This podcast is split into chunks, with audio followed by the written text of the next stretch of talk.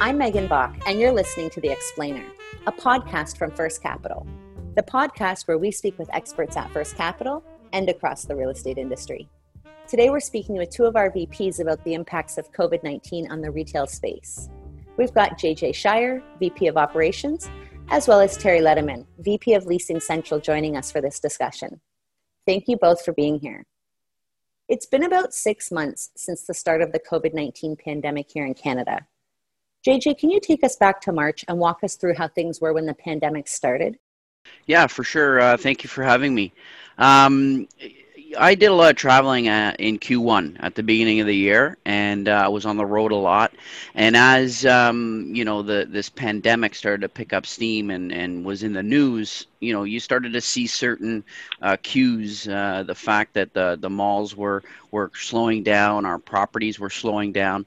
But where it really hit me was at the beginning of March. Um, I guess probably the first week of March, I was going between Montreal and Calgary, um, and typically the plane would have been full.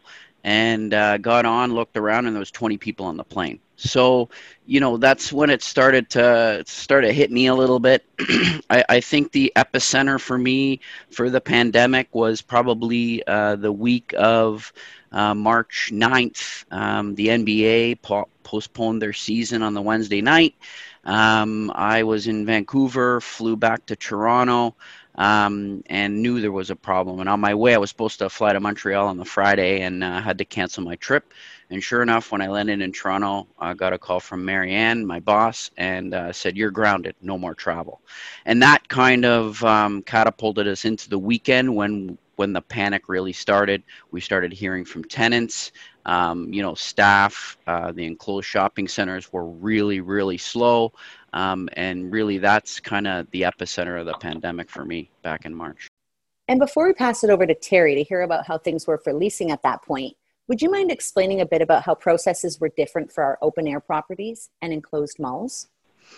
Um, really, I guess in late March um, when we started to close down properties. The open air centers um, really kind of just ran themselves. Um, there weren't there wasn't really a lot of uh, protocol that we had to put in place. It was more the enclosed shopping centers that we have, and we have around 20 of those. Um, that's uh, where uh, we had to shut down food courts, um, and then we had to reduce hours in the mall. Uh, and then in late March, uh, I guess Quebec was the first one to actually shut down the enclosed shopping centers. So we had to uh, close them down and, uh, you know, go from there. Terry, can you take us back to March when the pandemic started and talk to us about how things were for the leasing group? Sure. So, and thanks for having me as well. Um, I was actually on vacation the week of March 9th, enjoying a beach vacation, and uh, started getting texts that you know seasons like the NBA season are getting closed, and uh, there was no toilet paper to be found on shelves. And you know, I came back on March 14th um, to be immediately grounded and quarantined, and uh, with no contact with my team. But the first reaction we had was really, let's we need to reach out to all of our tenants and as many as we can and try and understand you know their feelings and what was going on. And there was a, lot of panic uh, phone calls. We were really none of them really understood how long they were going to be closed. And we needed to really look at at our portfolio and understand you know how much of it was at risk with regards to non-essential services. So we spent that first few weeks calling all the tenants, just trying to to get an understanding as to you know what they they were feeling and what was going to happen. Um, you know, but I think the the one of the first things we realized out of all of that was we really had to support some of our independent retailers because they really just didn't have the resources to get themselves through. And and again, we also didn't know how long they would be closed for. So that that started you know discussions on what can we do and it, to help and you know that's the beginning of of COVID nineteen from a leasing perspective is just doing reconnaissance. And I'm just going to jump in quickly. I, I did look back uh, at my email uh, to see like the whole timeline, and it was that following week after March 13th that we started to get emails from tenants about rent relief, and it started to flood in. and that's when uh, I guess operations and leasing kind kind of came together and said, "Wow, okay, we have an issue here." And then to Terry's point, they all started reaching out. We were taking the inbound emails, letting them know, and it became a real coordinated effort between our two departments to triage these tenants and make sure that you know somebody was dealing with them, uh, whether it was our group or Terry's group. So um, it was uh, it was a very interesting time. The, uh, every, like everyone, our our business and our world got turned upside down. Um, and the thing that I found interesting from the leasing perspective is that our leasing guys typically are on offense doing new deals. And all of a sudden, in that one week, their whole role transitioned to being on defense and, you know, trying to keep tenants in place and work with them on deals. And I think that um, our team did a fantastic job. So I give uh, Terry and his team a lot of credit. Thanks, JJ. And Terry, when did you start to realize that this is possibly going to be an industry altering event? Well, you know, we had to figure out the best way to touch as many tenants as we could to really understand how they were being impacted. So the leasing group really assigned uh, retailers across the country uh, to each person and had them reach out. And then we would sit uh, on what we call a deal command center and have conversations daily about you know what we learned from from different types of retailers, uh, some of them in the same category having different challenges. So we had all of that and we tracked it every day and tried to come up with solutions uh, to, to deal with them. And that's when it really became evident that uh, this this is a big um, big ordeal that we're dealing with, and it's difficult for us to react as quickly as we really wanted to, and, and we're learning on the fly um, what to do. So those those daily calls turned into understanding trends between different retailers. So you know we would look at categories like entertainment, fitness, where they were they were forced to close, and you know some of those have memberships enclosed restaurants. How is how is this going to affect them? But when you look into certain categories, not every retailer operates the same way. And you know, we, we look at I look at one category which was was pet food, and they're an essential service. And we you know we started to learn that not all of them had the ability to provide uh, curbside pickup because they may have not had uh, an internet platform. So once we identified what the trends were, we started to formulate ways that we could deal with them. And in, in addition to talking to the retailers, we had an awful lot of collaboration with our peers in the industry as well to, to learn what they're learning. So it was a, it was a constant uh, conversation between peers and retailers and trying to learn as much information as you could to establish, you know, a solution or a way to, to get through what we were dealing with. What was the immediate reaction from tenants? What was top of mind for them during those early days? Uh, for non-essential services, it was survival. Um, you know, they there were immediate calls, barrages of calls, emails, any way that they could get a hold of us, talking about rent concessions, rent relief. Um, they were really concerned that, that this was going to close their businesses. We're dealing with people's lives as far as you know their you know, franchisees and this is their livelihood. So it, it was it was a lot of panic phone calls and, and certainly the, the stories and the difficult conversations we had to have or, are still having um, was sort of the issue. It was about financial survival and whether they were going to be able to operate going forward. Um, we still didn't know how long it was going to last uh, at that point, but um, we we did come up with the very first small business support program, which supported our independent tenants, because as I mentioned earlier, that was something that we had identified right out of the gates that just this would be such a big impact uh, to them. And then after that, we kind of went through a systematic process of trying to, you know, talking to retailers that were chains, uh, you know, very large mid-box retailers that had, you know, a lot of corporate uh, money behind them, and try to figure out how best we could help each of those categories. Um, and you know, from that, there there have been discussions about rent deferrals and potential abatements, and those those are still ongoing. That's that's still happening today. Yeah, definitely a busy few months for the team. So, Terry, can you tell us what happened with any leasing deals that were in progress in March and April? Did we have any tenants whose openings were postponed? Yes, we did. Uh, tenants that were open or, or, slated to open their businesses on March 1st only had, you know, a week to two weeks of, of income and understand, you know, just opening the doors, and they didn't get, you know, the right launches that they would like to have. But then there were a lot of tenants that, that were in our portfolio that were taking possession of their spaces, which means, you know, they're going through the process of, of the construction of the space, but construction was a non-essential service. The cities were not issuing permits. So we had to deal with and, and are still dealing with tenants that you know, were just unable to perform the construction that they needed. And, and so in a lot of cases, we've had to push those fixturing periods out a little bit further um, just to accommodate that time frame that they were unable to either do their construction or obtain their permits. It's you know it's still it's still something that we deal with um, today because we're still not that far out. A lot of times tenants take uh, an awful long time to build out their spaces, and with with delays and even going back once the the essential services became you know the city's issuing permits, there was a backlog. So it, it's it's been uh, very impactful to to First Capital, but it's you know the right thing to do, and it's it's necessary for us to deal with those because we just they were not in anyone's control. I understand that there were some creative strategies that were used to backfill vacancies. Can you give us an example of what the team did to reposition a property with a vacancy? Yeah, we had we had some some tenants that you know just were unable to foresee uh, a future after being closed.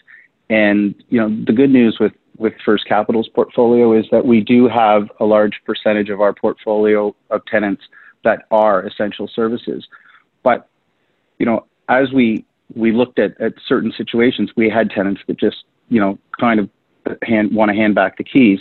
So we had a situation in Langley Mall in BC with uh, with a certain tenant, uh, large space, about forty thousand square feet, and they just could not make it through uh, through the situation. So we were able to obtain a short-term backfill uh, department store tenant, and that's opened the door for us to to look at what we want, what we need to do in our portfolio. And, and when we go through that process, we sat down and tried to understand who who can get through a situation like this, which tenants, the essential services for one, but certainly other tenants uh, as well, are able to, to weather a storm such as this. And we've identified a number of tenants that are actually calling us and saying, you know, if you get spaces, we, would be very interested in, in looking at expanding. And that, that comes from sometimes a lot of tenants that want, they, they have plans for expansion, but they look to certain markets or properties and they're simply restricted because they've got another use there. So that situation with uh, out in Langley Mall, we have a short term solution, uh, but the long term solution is we're looking at backfilling with tenants that have been able to, to, to do, in some cases, quite well through COVID. And, and we're looking at a pharmacy and a dollar store concept to backfill that space. So it's, it's been a, lot of creativity, but more really trying to understand which tenants are going to look toward um, I don't like to use the word benefit, but uh, you know that that look looking out of COVID as an opportunity, and that's what we have to do. We have to we have to consider what will happen, and we don't know what's going to happen. You know, government programs are are soon to be over with, and some tenants may just be surviving um, because of that. So we don't really know what the impact is going to be, but we have definitely gone on offense, as JJ put earlier, to really make sure we're prepared for the next step um, should that happen. So I'm just going to jump in quickly here and, and add a little bit more color on this uh, Langley Mall deal. So it was a large space, um, about 60,000 square feet. So that's a big space. Um, it was a local regional retailer um, that closed and then announced that they were going to permanently close and then subsequently filed for bankruptcy. So here we are sitting in the middle of a pandemic with a 60,000 square foot um, basic uh, department store um, vacant. And I think it's a true testament to First Capital's real estate and to our leasing team. Um, within a couple weeks, uh, we had somebody at the table. Um, we were working with them, and we got a deal done. And uh, to me, it was fantastic, and uh, it was it was a huge deal. It helped uh, with the quarter, and uh, I think it was great. Seems like it's been a good opportunity for the teams to work together. For sure.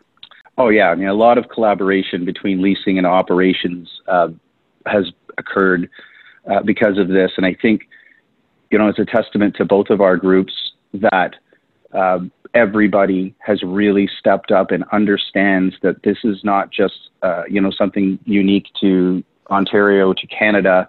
Uh, this is worldwide. And it's, it's something that makes you step back when you look at what you do for a living. And we're fortunate enough uh, at our at First Capital that you know, we, we haven't lost any staff and everybody really appreciates the value of what they, they are bringing to the table. And nobody on either of our teams has really questioned anything they've been asked to do when, when all through this, everything that we've been asked to do is completely different to what we were doing prior to, to March 14th, say. So I, I think that it's been fantastic. I'm very proud of both of our groups and how they've reacted to it, and they continue to work together. And I think it's actually brought those two groups, our two groups, together in a in a really special way going forward. Yeah, I agree. I just want to add to that um, as far as the collaboration piece. Um, you know, typically I wouldn't uh, deal with leasing a lot. I was off doing my own thing. They're off doing their own thing. And when this happened, we all came together. Um, going back to what Terry said earlier about these command center calls, uh, at, at the beginning, they were two or three times a week. And I was on those calls. So I was embedded with leasing, understanding what they're doing so that we could, you know, operate the properties and deal with the tenants and know what they're doing. So the collaboration and the sharing of information uh, was great. Um, and I think we should carry this forward because if there is a silver lining in this whole uh, pandemic. It's that the team has come a lot closer together and that we're working as a true team, one team. Um, JJ, can you now talk to us a bit about the reopening process? Um, the reopening process. So, uh, over the last, let's call it six months, there has been a lot of industry collaboration.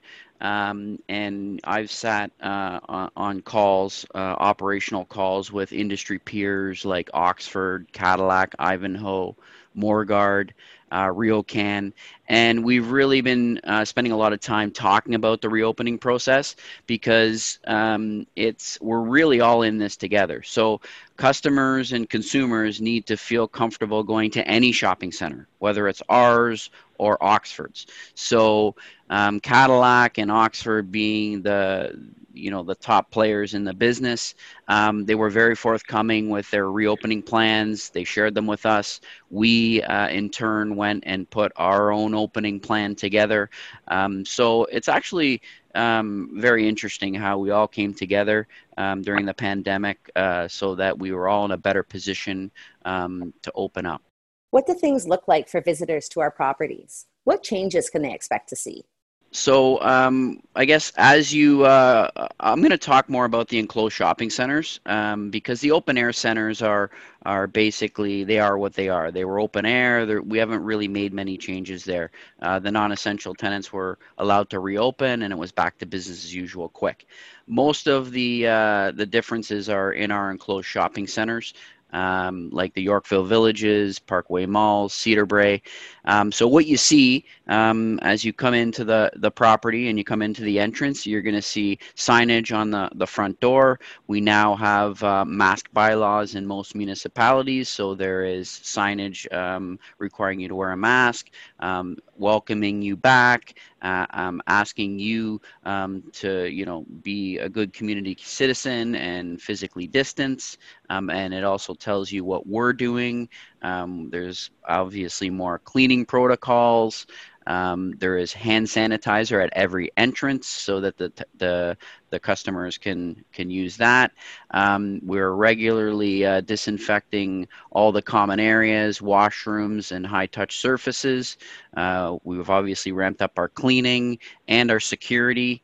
Um, and ultimately, our goal is to make the customers feel um, comfortable while they're in the mall. So when you're in the mall, you'll see stickers on the floor and in certain areas uh, encouraging physical distancing and you know washing your hands in the washroom um, and all that kind of stuff. So ultimately, we want the customers to feel comfortable to come to the mall and support our uh, tenants and retailers.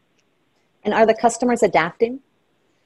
Absolutely. Um, I'm seeing a real aura out there of self governance. Um, you know, customers are wearing their masks.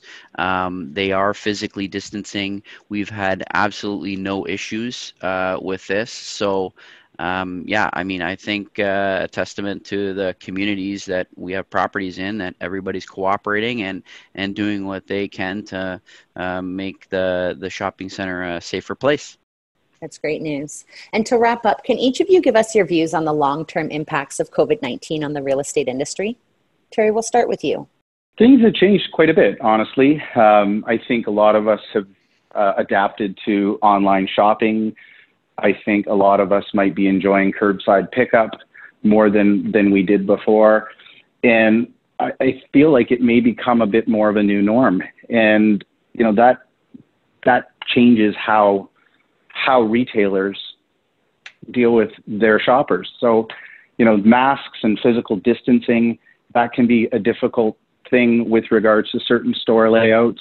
You know, whether it's an open concept or you know it's, it's it's a numerous amounts of aisles with crisscrosses, and you know simply having arrows there may or may not work. So, you know, my thoughts are that there could be changes to store formats for certain retailers, um, maybe adapting more to web-based platforms and online channels and dealing with, which is something that that's always been discussed but being forced to do it is, you know, maybe people are a little bit more comfortable. So, you know, I feel that that that's what's going to happen. I'm concerned about certain categories. I, you know, I feel that restaurants, sit-down restaurants, for example, you know, they they simply can't have as many people in in seats. So, for example, if you have you are, had 80 seats, maybe now you're only going to have 40. Well, that that could cause changes to things like cost to go out for, for dinner. Um, that could put pressure on rental rates with regards to you know what landlords can actually do. So, you know, we're we're we're really trying to understand what's coming out of this, but I just don't feel that even with a vaccine that people will go back to immediately the way that that they were shopping and dealing with people. I think that it will take a lot of time for certain people to gain the confidence to do what they did before. And if that's the case, retailers may have smaller footprints or larger footprints, and you know all of those things have a major impact to you know our leasing efforts in our shopping centers. So uh, you know I just feel that even with the vaccine, um, one day that it's it's going to it's impacted us long term, and some of the things may never go back to the way they were and we're going to have to adapt and uh, you know deal with those situations as time goes on. Thanks, Terry. And JJ, your final thoughts? Yeah, I, I agree with everything that Terry said uh, from a macro perspective. So maybe I'll approach it a little bit more from a micro perspective when it comes to the company.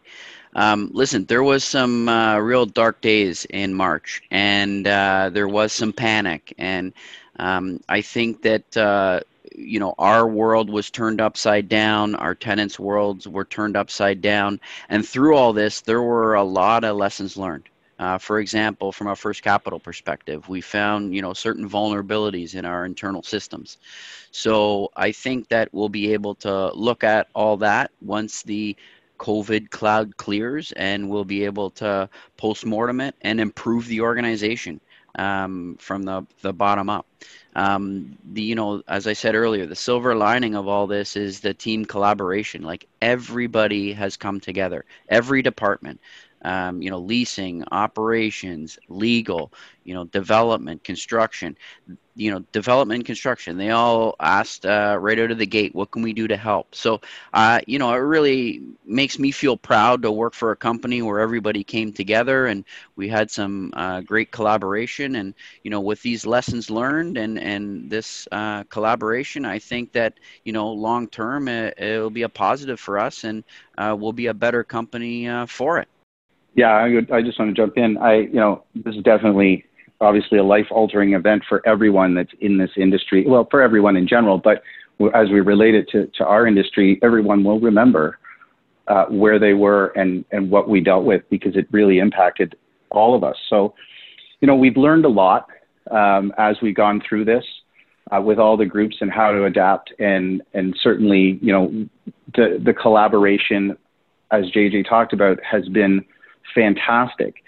But I think the good news, the silver lining of it all is should this type of thing be extended for a, a, longer length of time, we're getting better at learning how to deal with it. If something like this happens again in the future, First Capital's learned an awful lot about how to react and, and what the impact is. So I, I'm I'm very proud to work here. I I feel that you know everybody in our organization has stepped up and done everything they can to get us through. And I, I hope this never ever happens again. Yes, I want to I want to second that. With all that being said, I never want to go through this in my career ever again. It's definitely been a trying few months, but also a lot of positive that's come from it, as you guys have mentioned. So, thank you both for joining us to discuss the impacts of COVID 19 on the retail space. And thanks as well to the listeners for tuning in. Tune in next month for another episode of The Explainer. If you have any suggestions or questions, please reach out to communications at fcr.ca. If you're interested in subscribing to our newsletter, you can do so at signup.fcr.ca slash email. Thank you and goodbye.